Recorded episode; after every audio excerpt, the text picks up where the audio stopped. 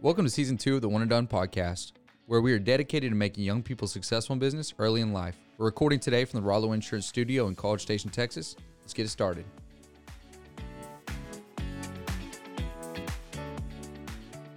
All right, what's going on, everybody? Welcome back to another episode of the One and Done podcast, episode thirty-one, uh, take number two.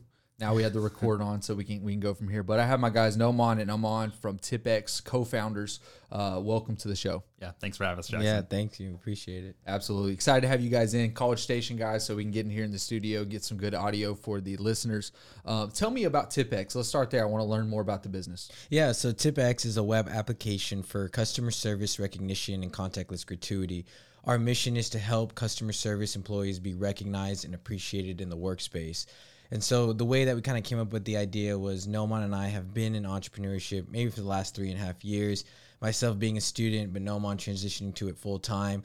We had two pro- early stage ideas that we tried and actually failed at. And so we transitioned to this third idea, which was TipX. And the idea originally came from working during the pandemic in hospitality. Through my family business, I had to spend time talking to customer service agents for two to three hours trying to learn specific things. And when you're doing that, you know, your first expectation on one of the side of the lines is, you know, I have to talk to this customer service person that doesn't have any knowledge and is just going to leave me on hold. And, you know, you're already having a negative reaction to it. But when I had this one call with somebody on the other line for my O T As, they actually spent about three and a half hours teaching me everything I needed to know about the business. And I've never had an experience with an individual like that before, and I felt it was so personalized and so easy to talk to that it kind of caught me off guard of how good of an experience I had. And so I thought of like, you know, I did the survey, I answered the questions, but there wasn't really much I could do from a consumer's perspective to show my appreciation to the specific individual for spending three hours with me. And so I, through trial and error, you know, Noam and I tried to get into the call service business of trying to help them get tips, but then we realized it was just not working out and the process was a lot sh- harder than it really was. So we transitioned to hospitality and to other segments like that. Yeah, and I think one of the biggest challenges specifically with call centers is is actually locating and finding someone would, you know, one to, to actually finding a call center. Physically trying to find a call center, right? Because you have some that are in the States, but obviously a lot of them are, are outsourced, right? So it's like finding the person behind the operation was the biggest challenge. And, you know, for us, we thought, you know, what, you know, what better way to kind of pivot than, you know, go directly to brick and mortar. You know, there's a, a larger opportunity, a larger reach to make that, you know, connection on a, on an individual basis, you know, right in front of us. So. Yeah, so the tool then, uh, just to clarify, is a tip tool for customer service individuals. Right. And so what we mean by customer service, right, we mean, you know, any particular industry with an employee, you know, that has a service component, you know, whether that be at a restaurant or your interaction at a, you know, front desk at the hotel or, you know, the the, the valet attendant or car wash attendant that's washing your car. Um, so initially, that's where the concept came from is, you know, contactless tipping specifically for, for service employees through the use of Q R code technology. So did the contactless tipping start with COVID? I'm assuming. That is correct. So when we originally started the idea, you know, we obviously saw that there was Venmo and that there was Cash App. So the first thing we did was wanted to see if anyone was willing to leave a tip in form of digital, you know, funds.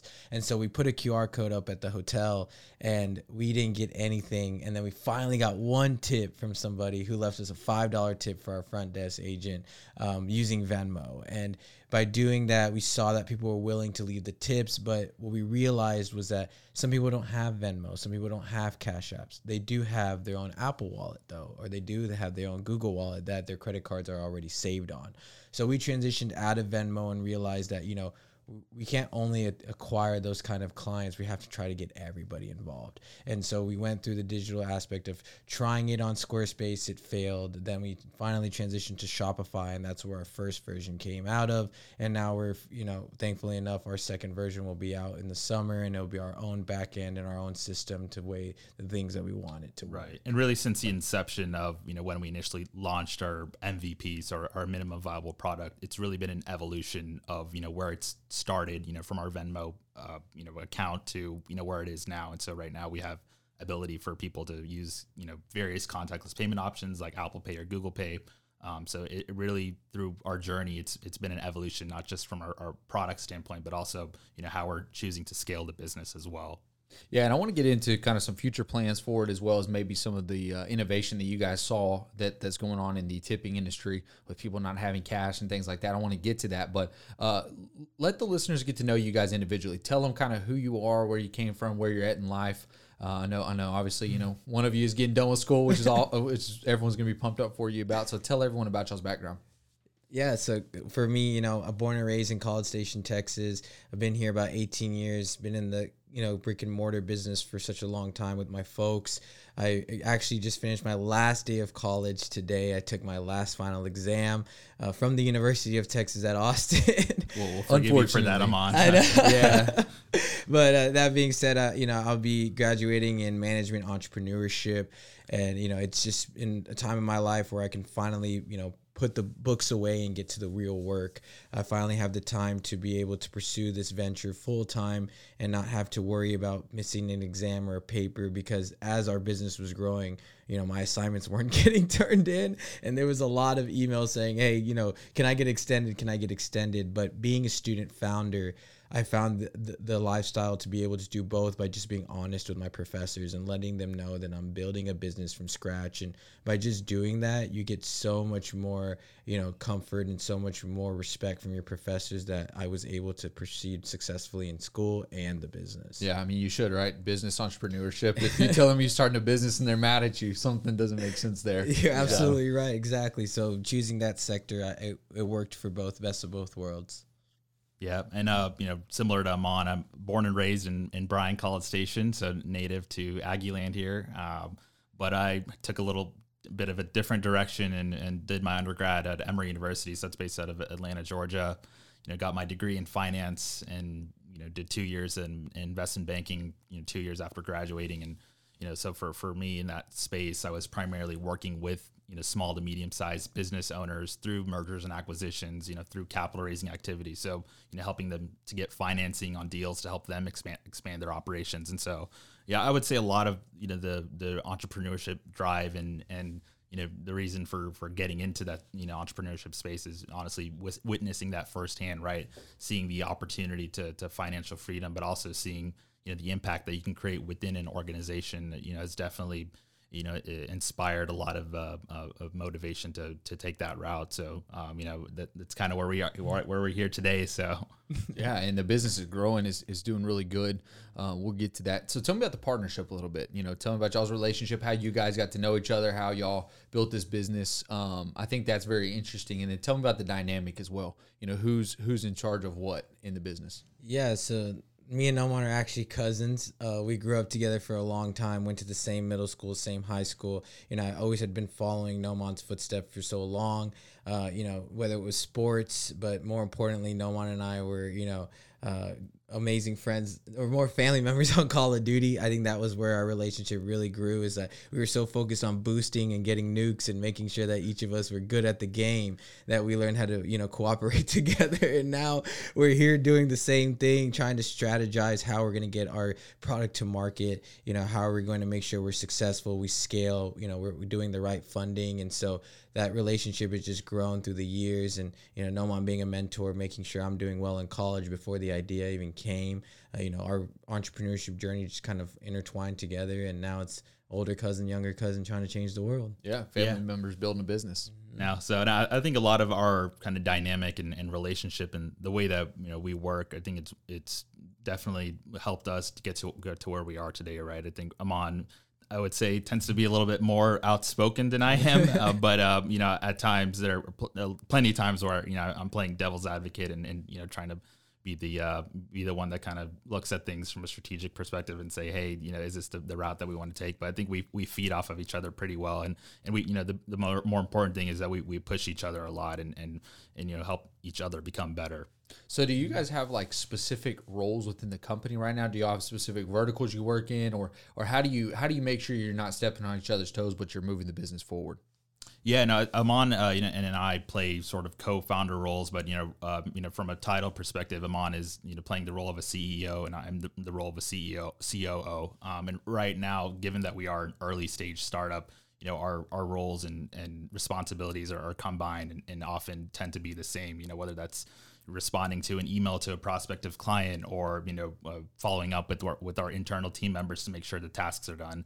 Um, but I, I'd say Amon is, you know, just being at, you know, University of Texas at Austin has played a more, you know, role in, in terms of marketing TipX and marketing, you know, the, the, the vision of TipX as, you know, in, in terms of my role, uh, helping him guide what that looks like, you know, what the messaging is, and, and, you know, how, how we can portray that to the broader market as well. Yeah, and just to piggyback off of that, you know, being the student, I had a little bit more of the spotlight as the C E O because we were using all the funds that we could from the university to help support our product and to get us to where we needed to be. And, you know, this was a great opportunity on this podcast is to be sitting next to my co-founder, because when I was at the university, I always had to just be me and just physically talk, you know, talk about Noam in general. And no one really got to meet Noam. So this was a, a good opportunity. Yeah, it came full circle. So. Yeah, to be able for us to work together and be co founders together, and that's where our dynamic was was Noam was doing all the financial work on the back end, and I was the outspoken one talking about the product, selling the product, and doing all those kind of things. So as we kind of, you know, try to tailor this to the the student listener, um what what type of industry is this? So whenever they hear you talking about, you know, the flexibility and the freedom and and using the the resources and all the all the stuff that y'all have done to make the business successful as it is today, what what do they need to un- what do they need to think of this business as? Yeah, you know, if, you know, if we're gonna you know, put a label on it, right? And just thinking about this, this startup world and industry, right? You know, we think of ourselves as a B two B SaaS company. So that means, you know, the way that our business model is structured, right, is that with our service, we're selling our product directly to another business owner, right? Um, so the way that we operate, right, is that we form partnerships directly with the business and the employers, you know, that we connect with, right? But if you think about who's, you know, getting the value, that's something that we often, you know, brainstorm and, and making sure that, you know, we're delivering value to everyone involved in our in our market, right? So you have the person that's tipping, right? You, you have the business that we're directly partnering with, the employer, and then also the employee who receives, you know, the main benefit, right? Um, so when you think about our industry, B two B SaaS, they're definitely, you know, you know, we're selling directly to the business, but there are multiple constituents involved that play a key component in, in figure, helping us figure out, you know, what value that we're delivering through our product. So let me, so let me interject, and Amon, I want you to get to your, your feedback on this. So if I'm a student, right, and I hear, you know, okay, obviously the tech world, um, this is a really good idea. Maybe I have an idea like this myself. Um, how, how would someone go about doing something like this? Because the technology industry, if you don't have a background in, you know, computer engineering or programming or something, seems like an industry you want to stay away from, right? Because you don't have any knowledge of it. Um, do you guys have a background in the computer programming or engineering? And have you used that to your benefit, or have you had to, you know, kind of go out and find somebody to help you out with that side of the business? Yeah. So that's a great question, because the first thing that when somebody thinks of idea, they always just think about the product or the tech behind it. But what you need to understand is that the mistake that we were about to do was build our product before even having our own customer discovery process or having any clients that were verbally say, hey, I will use your product if you build this out. So Noam, kind of being the mentor that he was, told me, hey, this is a good idea, but we can't just go in and jump into building a product, because we're going to build what we assume we think the market will react to, rather than just going with what we have and getting the real reaction from it. So that being said, after creating the idea, the first thing we started off with was a Google document. Me and Noam shared it between each other. This is like a thirty to forty-five page document of links that has to do with tipping, customer service, you know, different ideas that our people are doing today to bring product to the idea that we're trying to solve, you know, competitors, analysis, just any type of thing that was related to tipping and customer service is in that document. And we put in our own notes. We saw that, like, you know, what was matching, what was not. And then what we did was we created a small mock-up, which originally we tried was Venmo. That failed, right? So then our second idea was try Squarespace. So I actually went back to my high school and I was like, hey, can we try this in the concession stands? Will parents leave tips or leave donations for students who are working at the concession stands? We tried that, and it actually worked a little bit. We had one or two tips that came in, but it showed that people were willing to use the process. Then we had to up and up a little bit, and with no technical background, you can look for no code, you can look for Shopify, Wix dot com, all these different ideas that are different products that provide you that service. So we went ahead and just transitioned to Shopify. And since then is what we've been building our business off of, is a Shopify account, bringing in the tips, taking care of anything, and then using Google Excel, using Google Forms to create that process. So kind of going back to your question, it's like, You just need to try the idea at where it is today than to try to build what you think is going to be valuable next year, because next year won't be the same as if it was today. So you just have to take what you have today and just share it with somebody. And it's up to you to pitch it. You know, it's up to you to understand what you're selling, because they don't know your curriculum. They don't know like what you're, you know, compared to school terms, right? They don't know what the exam is or what the review is about. All they know is what you're sharing them. Yeah. So taking that into consideration. I think that's a really good point from an entrepreneurial standpoint. You know, entrepreneurship really at its core is problem solution, right? Most there's a problem in the world, I got a solution to it. Uh, and sometimes the tech industry in specific, you kind of st- people stay away from that maybe. Mm. Uh, when they, I mean, everything's revolving around tech nowadays. But what you're saying is, hey, we found the problem, we found what we think is a solution, and we just started building off of where that was today. We allowed the tech to be a piece of it, but not the main piece of this. Because, like you said, you have three other, cu- you have three, you know, real customers: the business owner, the employee, and the the tipper. And so the technology is really only going to affect one of them.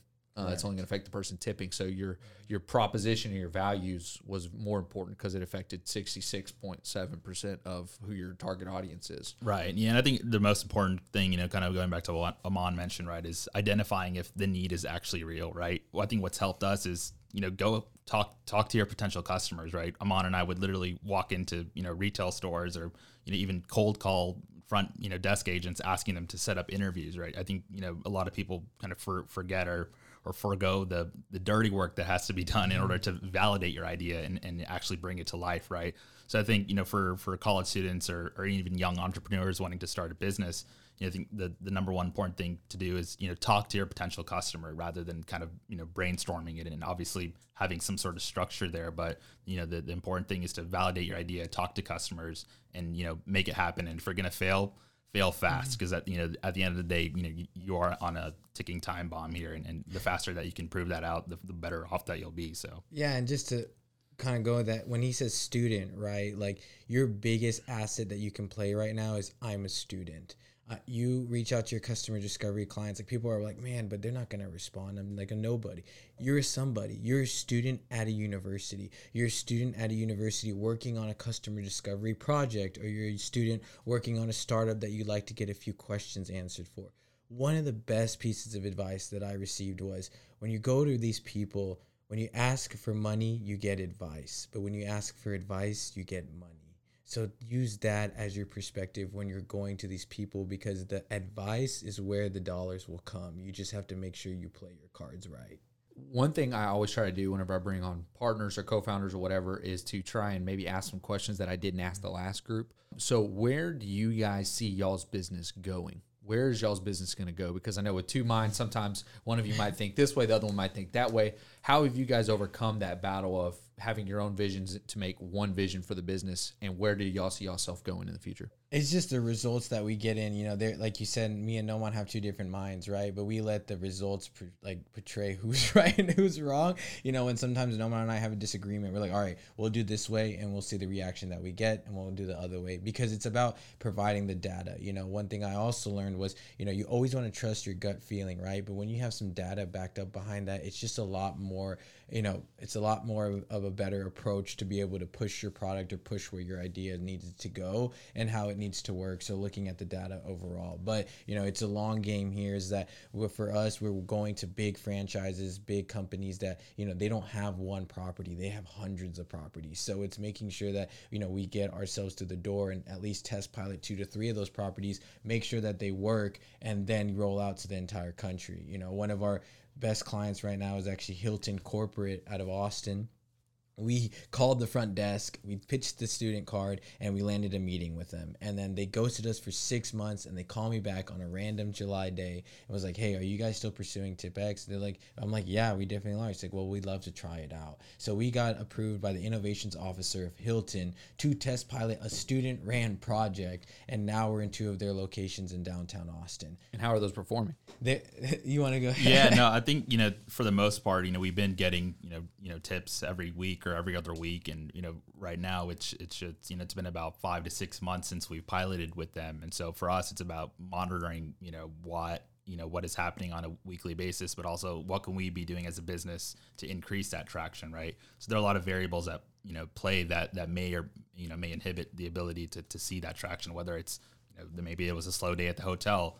Maybe, you know, their the visibility of the Q R codes could be in a better position. So Amon and I are constantly, you know, looking at things from that strategic perspective and saying, hey, you know, what can we do to improve and optimize that, you know, a better customer experience? So what is the most difficult thing of being an entrepreneur? You know, because, and let me give you some background for the listeners. They hear multiple entrepreneurs. I think you guys are uh, thirty-one episodes, at least ten of them probably have been entrepreneurs. Um, They all come in here, they're making money by that point, right? And they're happy. Uh, and that's what the students hear. But I think it's important for them to know, you know, when you're going through this, sometimes decisions that you would think, hey, is that really work? Like, is that what I get paid for? Are the decisions that make you a lot more money at the end of the day. So for you guys, what's the hardest part of being an entrepreneur?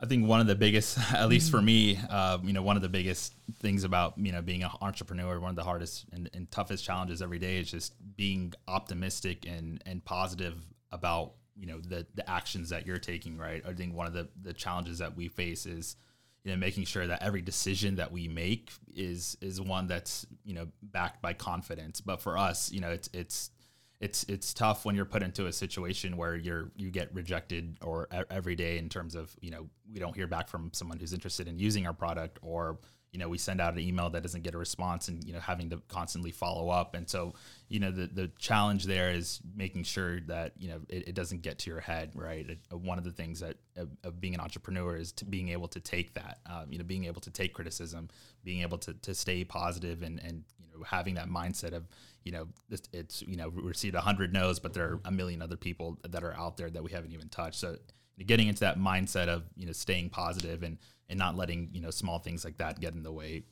Yeah, and, and also to piggyback off of Noam is like the security aspect is that when people pursue entrepreneurship, you know, like you said, a lot of these people that you have on the show are pretty much have done their, their whole career, right? I'm at the beginning of my entrepreneurship career, and the, the, the security of, you know, not having that big time job or working for some big company. You know, I'm representing myself. My own credibility is who I portray myself every day as a founder, as a C E O, you know, and, and having that young um, attitude is where the negativity can come into, because people don't take you seriously. People still think that you're a kid, that you don't know much. But a lot of entrepreneurs today are in my, you know, are my age. Uh, just to kind of give an example, I had a friend of mine in Austin who's built two companies during his time at college, and he just sold his second one to Ibiza for a multi-million dollar deal, and now he's going to go to work for Google for fun.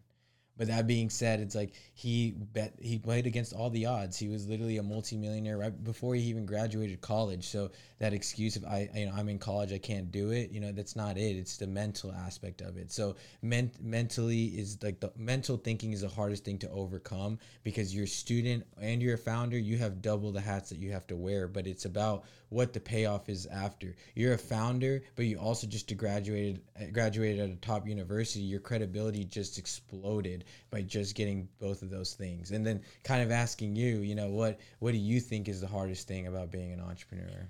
Yeah, I would just say it's it's constantly analyzing where you're at. You guys, obviously, you're always trying to get better, but it's at that point whenever you have maybe made enough money, or you're comfortable, um, or, you know, your your product is out there and you're now in a thousand businesses. It's the now what. That's the tough part, I think. Um, there has to be something next. There has to be an addition to, an edit, uh, maybe a new project, or maybe a, you know, a second vertical that's in the same business, whatever. You have to con- constantly be evaluating where you're at compared to the market, because the moment you think, okay, hey, we've arrived, unless you're an Apple or a Google or someone who's so big that they really don't have competition anymore, um, you're going to you're going to slip. You're going to have someone who passes you, because, you know, you guys are creating, uh, you know, a company where there is a little bit of other competition. But hopefully you are thinking, hey, we see what's out there. We're willing to make it better, and therefore people are going to want to work with us and not them. And so if you're not ever paying attention, you can be like those other companies maybe who are not making themselves better, and next thing you know, there's a startup in your industry who's doing it better than you are.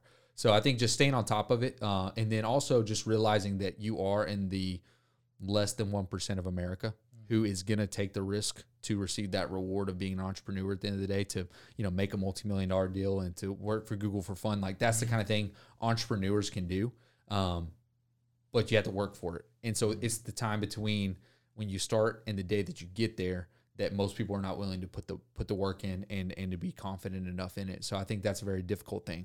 a lot of times. But I love starting in college because it, there's really low risk, right? Definitely. If it doesn't work, you can get a job. That's what you're going to college for anyways. If it does work, you're building yourself a job when you get out. So at, at twenty-seven and twenty-two, is that correct on the ages? twenty-seven, yes. Yeah, twenty-seven. I had to think yeah, about that think for about a moment. Yeah. Yeah. twenty-seven, yeah. yeah. So, so I asked my wife last night, I was like, I'm like forgetting my own age too. So twenty-seven and twenty-two, you guys have built a, a, a very good business. It obviously has a very bright future. What what would your recommendation be? What would your advice be to a student who is thinking about entrepreneurship as we kind of close today's episode? One piece of advice um, is to, you know, really get out of your comfort zone, you know, get comfortable with being uncomfortable. Um, you know, it's, it is, you know, very scary and, and, and, you know, for, for intimidating for people wanting to start their own business or, or being entrepreneurs. But, you know, one, one trick that I think that's helped me personally, uh, you know, just get out of that comfort zone is, you know, pretend everyone like you're, you're, you're new that you meet or that you're talking to is an Uber or Lyft driver. Um, you know, it, you, you, you kind of want to start the conversation and, and think about it from that perspective, right? It's like, hey, how are you, you know, how, you know, where are you from? You know, how did you get here? So just things, you know, it's just simple things like that, that can get you to, to really not only, you know, have that conversation, but also understand where, where people are coming from. So piece of advice is to approach every conversation as if, you know, you're, you're an Uber, in an Uber. Yeah. And for me, just coming out of college, what you need to understand is like, oh, I don't have the money, or, oh, I don't have the time, or, oh, you know, I'm just a kid. It's not like that. You need to be able to put yourself at a higher pedestal and higher expectations and see the results come. And as as a student, you know, you need to look for every piece of help you can get from your own university. There are entrepreneurship hubs. There are grants. You know, a lot there, of resources there's there. There's a lot of resources, and the only person that's stopping you from doing that is yourself. And also, you know, go to these coffee shops. Go or go to these, like, networking events that people are hosting. The startup community is amazing. You meet so many people doing so many different things that you could just learn so much by just grabbing a coffee with them, and that is where you start your journey. You also, you know, when you're working with other founders as well, there are going to be some that are plenty ahead of you and some that are behind you, but you have to understand is you need to know where you are today, not where they are, not where somebody else is, where you are today and how you can make yourself better the next day. If you've accomplished your your goals for the day, then you've already won than what you did yesterday. So you as a student have to just tell yourself, like, I have nothing to lose. I'm at a university. I'm studying a specific topic that I'm going to graduate in. That's already set in stone. But creating your startup, you could get funded tomorrow. You could get funded the day before your graduation. You could get funded three years after you started your idea, right? So the only way to get to those any of that is you have to start. And my last piece of advice is that when you create that idea and you think of it, just write it down. Because when you write it down, then at least you know where it is and you can reread it again. And that's how me and Noam started our journey. We started with the Google Doc with just a bunch of ideas and a bunch of information. And now we are here where we are today. Yeah. And I want to end it with that piece of advice too. You have to do things different. If you're not going to do it different, then you're going to be the same student who goes to school, who gets a, probably a good job, um, but you're not going to separate yourself. So, you know, kind of what you were saying, you have to be able to be different. You have to Uh, separate yourself from other people, because if not, I mean, you see what normal people are in America. I mean, it's it's a good life, but mm-hmm. if you're looking to build something for yourself, entrepreneurship is definitely the way to go. So, guys, thank y'all so much for coming in today. I appreciate y'all joining the One and Done podcast, and look forward to uh, talking again soon.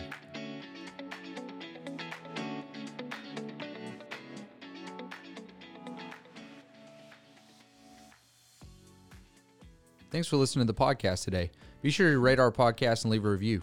Also, make sure and check us out on LinkedIn, Instagram, and Facebook at One and Done Podcast.